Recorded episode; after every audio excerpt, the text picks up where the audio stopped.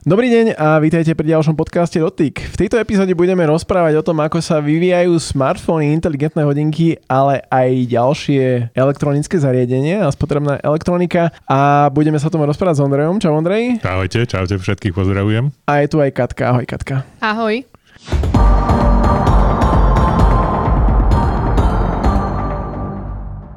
Takže Ondrej, prečo práve táto téma? Pretože som bol v Číne. Dostal som pozvánku od spoločnosti, ktorú málo kto možno pozná na Slovensku a volá sa OPPO. OPPO. A tak akože pár operátorov predáva Áno. A, tieto telefóny. Ale zatiaľ to teda nepatrí medzi najpredávanejšie značky, ale radoby. Takže sme boli v Číne, boli sme pozrieť, ako sa vyvíjajú zariadenia, ako sa vyrábajú a ako sa predávajú v Číne. Čo ťa tam asi najviac tak prekvapilo? Ja som bol pred, v Číne pred 9 rokmi a táto Čína je úplne iná Čína, ktorá nemá s tou pred 9 rokmi nič spoločné. Je to, inak zmýšľajú tí ľudia, tí Číňania inak rozmýšľajú, inak žijú a v iných budovách žijú. A mám dostatočne veľa skúseností s Amerikou a musím povedať, že Čína je tak 2-3 roky pred Spojenými štátmi z môjho pohľadu. Ako žijú ako fungujú a ako si užívajú život. Dneska to není o tom, že budú žiť z hrstňa ryže a budú kupovať veci, ktoré my poznáme z AliExpressu. Dneska neexistuje nič tak drahé, čo by si Číňania nemohli kúpiť. Hlavne značkové veci. To beží. Takže sa ti kultúra páčila v Číne, hej? No zažil som aj také tie eh, kultúry stolovania, čo vždycky je také, že máš teda ten počitý stôl a šéruješ jedlo, ale dneska už nie tak, že by si z jedného hrnca eh, si rovnakým príborom naberala, čo bolo pred 9 rokmi, čo mi troška vadilo. Dneska je to už tak, že každý má naberací eh, príbor a ten, ktorým, ktorým to je. Ale zažil som aj také niečo, že som bol dokonca e, v kine, kde bolo americký film s čínskymi titulkami, takže zažil som aj také niečo strašné. E, ľúbia také niečo, že klimatizovať. Rovnako ako v Amerike. Je otázkou cti vyklimatizovať e, kino na 16 stupňov, aby som sa tam triasol a potom vyšiel von a tam bolo, no keď som ja tam bol v Šenčene, to na juhu Číny, 28 stupňov. Keď si spomínal to stolovanie, stále platí to, že čínske jedlo v Číne je iné chuťou aj kvalitou ako čínske jedlo na Slovensku alebo v Európe všeobecne? Tak ja som sa mal na starosti pani Číňanka, takže ja som jej povedal, že Najčastejšie jedlo podľa mňa na Slovensku čínske je kung pao a tie jarné závitky. To už neviem, jak sa to presne volá, ale tak nejak som to preložil do angličtiny a ona ani jedno z tých jedál nepoznala. Minimálne nie podľa toho, čo ja som tam vyslovil, ale tie závitky existujú, ale to kung pao som nevidel. Jedlá, ktoré oni majú, sú také viacej No, na, môj, na moje prekvapenie neboli štiplavé, bolo ich treba dochutiť, že boli podľa mňa úplne bez, bez nejakých hm, štiplavých vecí, ale boli úplne inakšie a bolo to o tom, že musíš mať strašne veľa jedla, rozličných jedál, aby si mohol miešať. A podstatné je, že keď budeš odchádzať od toho stola, tak tie misy nemôžu byť prázdne. Mali by byť poloplné. Tak e, ako som pozerala aj príspevky vlastne od teba z Číny, tak uh, si pridával aj rôzne fotky. Ako sa ti páčili scenérie a takto. Bolo čo fotiť určite. No, bolo, lebo tak som bol v celkové v štyroch mestách, úplne odlišných. Shenzhen, to je také Silicon Valley eh, v Číne, také high-tech mesto, kde všetko funguje digitálne a kde to najnovšie všade vidíš okolo seba. Potom som bol v meste, ktoré, pokúsim sa to vysloviť po čínsky, Guangshen, Guangshen, tak nejako. No, dosť na tom, že je to kantón po slovensky, alebo teda po e, britsky. To je také mesto pre život, e, také skorej viacej také kultúrne. Potom som bol v meste Dongguang, to je hm, niečo ako priemyselný park, kde sú také rozličné, rozličné vecičky a dátové centrum a tam sa mne osobne páčilo najviacej. Mal som čo fotiť, lebo kde som prišiel, tak všade boli veci na fotografovanie. Ak by som sa presunul už potom priamo k tomu vývoju telefónov, bol si pred pár rokmi v Číne, kde si videl, ako sa vtedy vyrábali telefóny. Zmenilo sa to nejako výrazne, alebo prípadne, že čo bol taký highlight toho, čo si v podstate videl, že ako vyrábajú tie telefóny? Menej ľudí pri výrobnej linke. Boli sme vo výrobe, kde OPPO teda vyrába telefóny na moje prekvapenie teda výrazne masovo. OPPO je podľa mňa taký piatý hráč v rámci sveta, mm, a štvrtý v rámci Číny, čo je obrovský trh. A oni vyrábajú tak, že tam, kde sme boli, tak tam bola výrobná linka, tá bola jedna teda, a z nej e, bežala na 24 hodín, než z nej vypadlo teda 3000 telefónov za 24 hodín. A takýchto liniek je tam viacej ako 100. No, okolo 100, tak to nám to povedali. Nepočítal som ich. Takže je obrovská produkcia, ktorá zmizne v rámci toho, čo oni dokážu predávať v značkovej predajni, kde sme takisto boli. Takže môj ten 9-ročný rozstup je v tom, že predtým bolo kopa ľudí, ktorí osadzovali súčiastky manuálne, teraz to bolo o tom, že mali takú kontrolnú činnosť a väčšinu vecí, ktoré sa dali dať, tak robil robot. Hlavne teda robotické linky tam boli. Niektoré veci sa nedajú, kamera, batéria a podobne, to sa vkladá stále manuálne. Ľudia sa väčšinou tejto automatizácie boja, Hej. čo, som ako, čo sa tohto týka, ale myslí si, že teda v Číne to beží normálne, hej? Úplne normálne, tak oni si veľmi nemajú... Vieš, v Číne to funguje za to, že Čína je podľa mňa jediná krajina, kde sa to dá uriadiť úplne v pohode. Neviem si predstaviť, že by Slovensko mohlo byť tak zavreté počas koronakrízy, ako to bolo v Číne na začiatku tohto roka začiatku tohto roka. Oni dokázali zatvoriť ako 20 miliónové mesto za to, že tam mali dva výskyty koronakrízy a ako tí ľudia to dokázali prežiť v rámci mesiaca. No, čo u nás je podľa mňa nemožné. A preto aj oni proste fungujú v rámci tej výroby tak, že čo povie šéf, čo povie to vedenie, to je sveté, o tom sa nediskutuje, hotovo, ideme, vybavené. A budú robiť toľko, koľko je treba. Na tom všetkom je to podľa mňa založené, že oni sú, oni inak eh, chápu život, ako, ako chápeme my. Videli ste prípadne aj to, že uh, ako vyvíjajú nové technológie, lebo Oppo minimálne v Číne sa snaží byť celkom silným hráčom na poli fotomobilov, ako aj ostatní. A ak sa nemýlim, Oppo Find X6, v podstate aj so spoluprácou uh, s Hazelbladom patrí medzi tak. najlepšie telefóny na fotenie, len je to presne o tom, že len v Číne. Tak možno, že či vám dovolili nahliadnúť aj do tejto kuchyne, že ako to vyzerá ten vývoj a čo vlastne robia, aby to fotilo tak dobre. Boli sme v takých laboch, aj ty si bol nedávno v Health Labe a ja som bol v Health Labe, ale teda pri inej značke, ja som bol v prípade OPA, ale bol som aj vo fotografickom laboratóriu. A tam to funguje veľmi zaujímavé v tom, že skúšajú tie fotoaparáty tak, ako by si to skúšal ty. To znamená, že je tam pohyblivý robot, taká ruka robotická, ktorá drží mobilný telefón a tá sa pohybuje v rámci vopred pripravených scén. Boli tam, že bar, večera, školské prostredie a to najkomplikovanejšie bolo také niečo, že ide ten robot, postaví sa pred televízor a potom sa otočí a stojí pred oknom, ktoré, z ktorého je strašne veľa slnka dovnútra, to znamená presvetlená scéna. Na každom z tých stanovísk urobí nejakú fotografiu a tieto veci potom oni analizujú v rámci tej, tej výroby a vývoja a pripravujú tie algoritmy, ako by to malo potom pomocou umelej inteligencie sa vylepšiť. Číňania milujú také, že vylepšenie podoby tváre,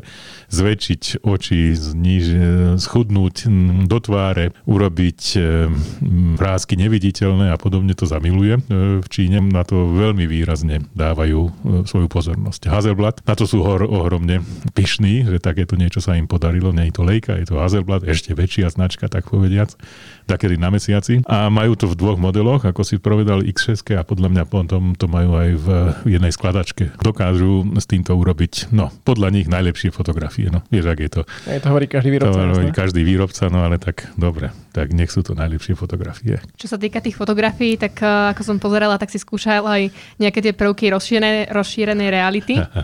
Ako sa ti to páčilo? No, nemám rád veľmi rozšírenú realitu, lebo na mňa to pôsobí tak trocha, že mozog je inde ako telo, takže tu som to skúšal. Výhoda bola v tom, že neboli ťažké tie okuliare, ktoré oni tam mali a znova ich tak roboticky skúšali, že teda pohyboval sa robot, ktorý ich mal akože nasadené a potom analyzovali ten obraz a špeciálne sa prispôsobovali na to, aby si sa necítila tak nejako nekomfortne. Takže aj tu to bolo, ale ja som sa cítil ne, trocha nekomfortne. Nemôžem povedať, že by som miloval. To bolo teda okuliare pre virtuálnu realitu. Rozšírená je niečo iné, že vidíš, treba sa pozrieš na hotel a vidíš, treba, že, ktoré sú voľné a aká je akcia na čierny piatok. To celkom berem, ale tú virtuálnu realitu e, zatiaľ môj mozog nevníma dobre. Ty si uh, z tohto prestripu, ako sa to oficiálne nazýva, pripravil zopa článkov, ktoré sú publikované na webetačit.sk, takže keby to niekoho zaujalo, tak si môže vyhľadať, že ako sa vyvíjajú smartfóny, Oppo nám to ukázal. A mňa v prvom článku zaujalo to, ako si presne hovoril, že bol si v Health Labe, v Health Labe, Health Labe keďže ja som bol pár dní predtým s Huaweiom a pokiaľ sledujete našu videotvorbu aj celkovo naše články, tak viete, že ja sa zameriavam najmä na inteligentné hodinky. Ja som fascinovaný tým, respektíve ma naozaj zaujíma, že ako funguje vývoj tých technológií v hodinkách. Tak čo si sa dozvedel v tomto smere? Oni to robia, lebo majú teda inteligentné hodinky a keď som ich videl, tak som hneď na teba myslel, že teda to je, toto je to, čo by si ty mohol skúšať tam. Bola tam aj možnosť to vyskúšať, tak mal som to na sebe, ale vieš, ak je to, že to ako pri 10 minút, keď máš hodinky na sebe, tak asi nepovie, že teda či je to dobré alebo zlé, hlavne keď nemôžeš behať vonku alebo teda niečo s nimi robiť. To, čo robia oni, je, že tam bol bežiaci pás, na tom bola živá postava, na tom mali medicínske prístroje zapojené, merali jej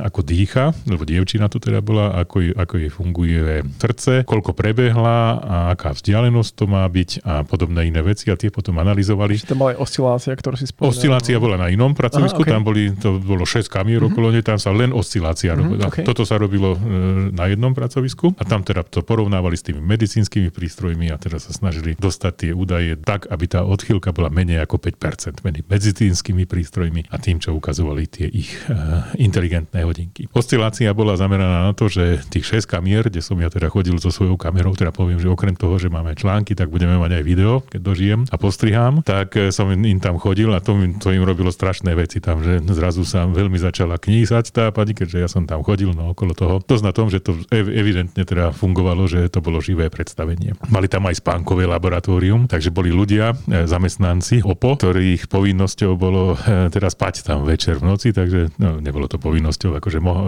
e, na dobrovoľnej báze je to založené a opäť tam merali to, že aká je tá hĺbka toho spánku, ako je zdravý ten spánok, koľko si sa metal na tej posteli a také tie rozličné veci a to porovnávali s tými údajmi z inteligentných hodiniek. Jak by som do toho dal akože aj takúto moju súku, tak čo je aktuálny problém inteligentných hodiniek alebo ako to funguje, možno aby ste aj vy pochopili, je optický senzor tepu v hodinkách, ktorý meria tep z, z zápestia. Lenže toto nie je úplne presný spôsob merania, keďže najpresnejší, najspolahlivejší spôsob merania je pomocou hrudného pásu na hrudi, lebo je to najbližšie k eh, srdcu. Ale práve čo sa teraz snažia eh, viaceré firmy do toho investovať aj Apple, Huawei, aj Garmin, aj Oppo, tak je získať čo najviac dát, ktoré potom dokážu naučiť umelú inteligenciu na pozadí a tá vie potom na základe toho, že čo ty robíš s tou rukou, možno ako sa hýbe, aký máš šport, tak na základe toho oni potom vedia predikovať, že ja neviem, teraz ideš náhodou, náhodou do šprintu, tak um, ukážu, že, že ten tep je reálne vyšší, ako tie hodinky ešte vedia vyhodnotiť. Uh-huh. Čiže práve preto v podstate aj to, čo sme my videli v Huawei, že naozaj sú tam e, stovky rôznych ľudí, na ktorých sa testujú tie inteligentné hodinky, aby sa získali dáta a potom, aby sa vedel vyškoliť ten algoritmus. Čiže toto aj ty ako uh-huh. popisuješ, tak presne tak, tak. je to uh-huh. aj, uh, oni sa ako keby snažia na, naučiť, že máš nejaké medicínske zariadenie, ktoré meria spánok, ale je naozaj veľmi náročné spraviť to presné meranie spánku, ak sa rozprávame o analýze jednotlivých spánkových fáz, aby to naozaj fungovalo na úplne všetkých ľudí, lebo každý je nejakým spôsobom individuálny. Čiže pre určitý segment ľudí je tam tá um, presnosť veľmi dobrá, keď sa natrenuje ten algoritmus dobre, ale samozrejme, že nefunguje to zatiaľ úplne na 100% presne pre všetkých. Ja som sa pýtal na to, že kto je ich hlavný konkurent. A hovorili teda, že Apple Watch, kto je taký, tak povediať, že je pomerne dosť vážny konkurent. Apple, Apple v Číne naozaj hm, ako bez problémov funguje, lebo doma, domáci ľudia to berú tak, že vyrobené v Číne rovná sa čínsky produkt. Už je jedno, že kde to bolo teda vyvinuté. A na druhom mieste dali Huawei. Huawei mimochodom teda je veľký predajca mobilných telefónov, nikoho v Číne nezaujíma. Že to nemá Googleové služby, lebo to jednoducho tak je. To lebo Čína nemá tiež Googleové služby. Čo Ani ja som nemal, dokým som teda nevymyslel nejakú,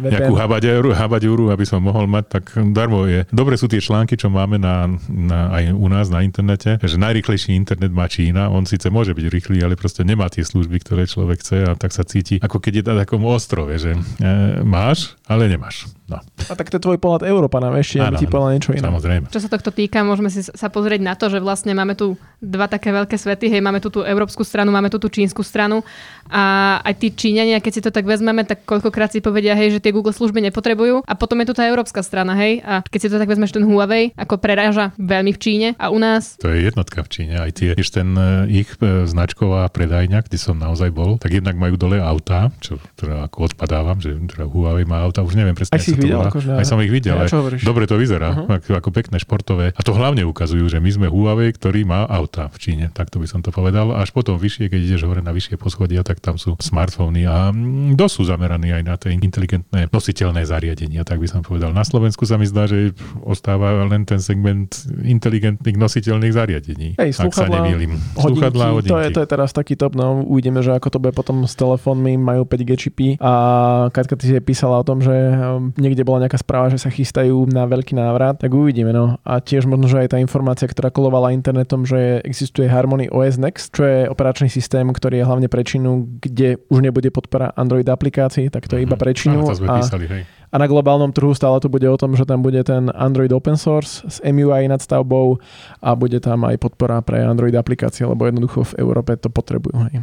No ešte k tým autám teda, ak by som to tak dokončil, z desiat, v, v tom Šenčene, tak by som to povedal, z desiatich aut bude 8 elektrických a všetky vrúčínske, ak toto nejako vyzerá. Nikde som nevidel nejaké nabíjacie stanice tak masovo, aby som si mohol v hlave dať e, dokopy, že kde to vlastne nabíjajú. Ale zrejme niekde budú, lebo teda naozaj to reálne používajú. 8 z 10 elektrické auta odpadáva. Jasne, tak elektromobilita na Slovensku ešte stále nie je takto rozšírená. Keď si to tak vezmeme a je veľká škoda, že tie čínske značky sa prakticky sem nedostávajú. No, dostávajú, ale tak e, sa bráni tomu Európska únia, vieš, lebo hlavný výrobca kobaltu alebo teda dodávateľ kobartu je Čína a oni nás tu ubijú čapicami reálne. E, nemáme na to, aby konkurovali v prípade elektrických aut Číne, Číne. Zatiaľ je to tak, že sa to snaží konkurovať výrobcovia v rámci Európy tým, že teda dajú nejaké administratívne prekážky, ale to sa časom prekoná. Takže Samozrejme. ono to príde. Tak akože u nás stále dominujú tí veľkí výrobcovia, ktorí si prakticky menia segment u nás. My testujeme u nás čínske auta, som si ist, nie že istý, ale viem, že keď dám recenziu alebo dáme recenziu čínskeho auta elektrického európskeho, tak samozrejme tam vznikne to, že prečo to robíte, potom nebudeme mať európske auta a ja na to odpovedám, že keď nebudem robiť testy čínskych elektrických aut, to ešte neznamená, že sa nebudú dodávať na Slovensku. Ja, moja úloha je pokrývať trh, tak preto to robím. Mňa by ešte zaujímalo, keď sa vrátim teda k OPU,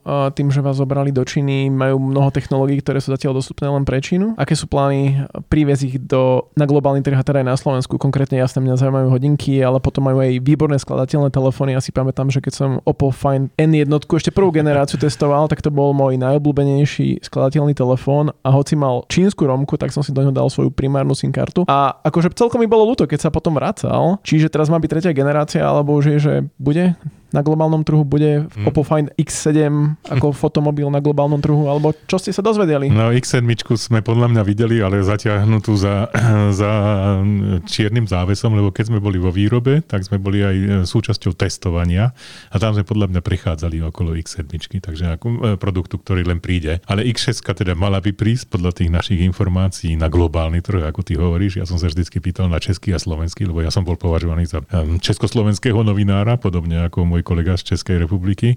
Takže chcú prísť e, so skladacím telefónom s najnovšou verziou, takto nám to povedali, s najnovšou verziou na československý trh. O inteligentných hodinkách mi nevedeli povedať, lebo som vedel, že sa ma na to opýtaš, ale to zatiaľ teda povedali, že nevedia, že či môžu, alebo nie, že či môžu, či chcú, pretože tá konkurencia je tu dosť, dosť veľká, hlavne ten Huawei tam teraz spomínali. Aj tie hodinky vyzerajú dobre, to, to sa ti určite páči, veď si to videl na nejakých záberoch. A jednak vyzerajú dobre dizajnovo, a naozaj sná koža je tam na tých remienkoch, čo sa mi páči a celý ten tvar je taký, že to pripomína také klasické normálne hodinky. Tak čo by som ja tak asi povedal, že potom to môžem aj nosiť. A v prípade toho skladateľného telefónu myslíš si, že bude vedieť obstáť na našom trhu pri tejto konkurencii, čo tu máme? Najprv sa musíme naučiť používať, vieš, e, skladacie telefóny, aspoň z môjho pohľadu. Ja by som chcel na skladačke, to poznáš, Roman, v rozloženom stave, aby to malo Windows a v zloženom Android. Nič také samozrejme neexistuje, pretože keď chcem používať tablet, tak by som, alebo teda používať to na prácu, tak by som chcel mať Windows operačný systém, aby som tam mohol všetko používať. Ja viem, že sa to dá aj s Androidom, ale je to také, mm, tak také škrabanie si druhé ucho právnou ruchou. Hej, presne, rukou. ako sa teraz ty škrabeš tu.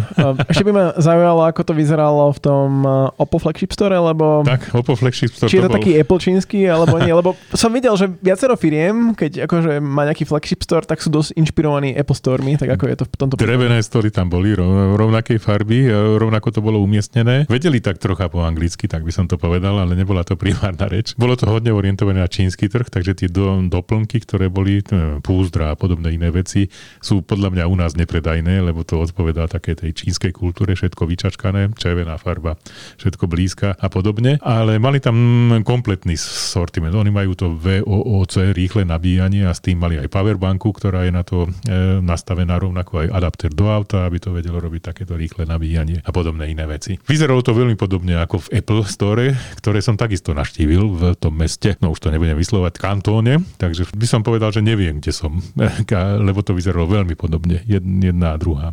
Bolo to umiestnené na prízemí veľkého obchodného domu a prešlo tam kopa e, ľudí cez to a pýtal som sa, že koľko oni predajú v takom high season. Povedali mi, že vedia predať 200 kusov telefónov za deň. Tak to nejako sa to dáva a tomu tak stovka príslušenstva. Takže ako celkom rýchlo obrátkový tovar na Čínu. A tak hlavne tie drahšie telefóny. Však? Jednoznačne to oni nechcú kupovať to, čo kupujeme my, alebo čo poznáme ako čínska vec, že teda za 100 za 99 eur smartphone, to, to ne, nebude fungovať. Číňania potrebujú ukázať, čo majú. To, to musí byť hlavne značková vec. Tak akože pri nich je aj výhoda, že tie čínske ceny sú nižšie. Sú nižšie, áno. Keď sa rozprávame o vlajkovej lodi, tak v prepočte to vychádza 800-900 eur a má to parametre ako Galaxy S23 Ultra. Je. No, majú, to je trochu iný svet. Majú aj, čo som si všimol v tom Apple Store, tak sa mi zdalo, že majú nejakú inú verziu iPhone, že to malo podľa mňa dve simky tak neviem, že či to bol nejaká, nejaká simulácia čohosi, ale teda bol to Apple Store, tak neviem. No. Uvidíme. Ako Apple urobil pár úprav pre čínsky trh, takže je možné, že aj toto tak bolo. Mm, ešte možno nejaký zážitok alebo nejaký taký poznatok, čo si videl v Číne alebo vo výrobe a zatiaľ si to nespomenul a myslel a myslíš si, že by o tom poslucháči mali ešte vedieť? No, videl som dátové centrum, ktoré bolo chladené vodou. To znamená, keď, no ne, nebola to voda kvapalinou, takto, elektrickou kvapalinou, tak, tak to je to správne. A pýtal som sa na všetko a na nič som nedostal odpoveď, takže evidentne to bola nejaká tajná technológia. A fungovalo to tak, že tie servery boli naukladané v reku a nad tým bola kvapalina a bolo vidno, že to naozaj chladí, že vychádza z toho taká para alebo čosi takého. To som nikdy v živote nevidel. Bolo to úplne tiché. Keď normálne ideme do dátového centra, tak to tam hučí od tých ventilátorov a proste je tam ten taký ten pohyb toho vzduchu, ktorý cíti človek na tele a toto bolo úplne tiché a fungovalo to tak, že, že to dochádzalo uchladiť extrémne dobre e, tie servery. Tam nič iné nebolo, len tá akvafalina. Tak na chvíľku nám to ukázali, tak povediať, a nič o, o tom nám nepovedali. Nejaký fot, nejakú fotku budem mať v printe, kde som dal tento článok taký, tak, taký väčší, ale toto bolo celkom dobré. A v tomto dátovom centre ukladajú všetky dáta, ktoré pochádzajú od čínskych používateľov a majú teda značku OPPO, takže to je akože ich cloud, takže boli sme vlastne v cloude, vo vnútri cloudu, ktoré je chladené vodou. Si lietal v oblakoch. Tak, tak. A tam, kde sme boli, to bola jedna budova z piatich, tak som si tak ako predstavoval, že no, koľko dát tam asi tak môže byť a ako to vlastne celé funguje. Zase na 24 hodín denne to funguje ohromná ostrá toho, toho priestoru a podobné iné veci, ale všade bolo čisto, všade bolo veľmi čisto. Na moje skúsenosti, ako to bývalo, kedy treba z Pekingu, no ja viem, že Čína je veľká, ale toto minimálne tu na juhu, kde ja som bol, tak to bolo na úrovni toho, čo poznám z Tajvanu alebo zo Švajčiarska. Proste pekné. Dobre, tak to je asi všetko také dôležité, čo Ondrej zažil a videl v Číne. Uh, ďakujeme poslucháči, že ste si vypočuli tento podcast. Ak máte nejaké otázky, tak napíšte na redakcia zavinačsačit.sk a počujeme sa zase na budúce. Lúči sa s vami Roman, ahojte. Ondrej, čaute, ahojte. A Katka, ahojte.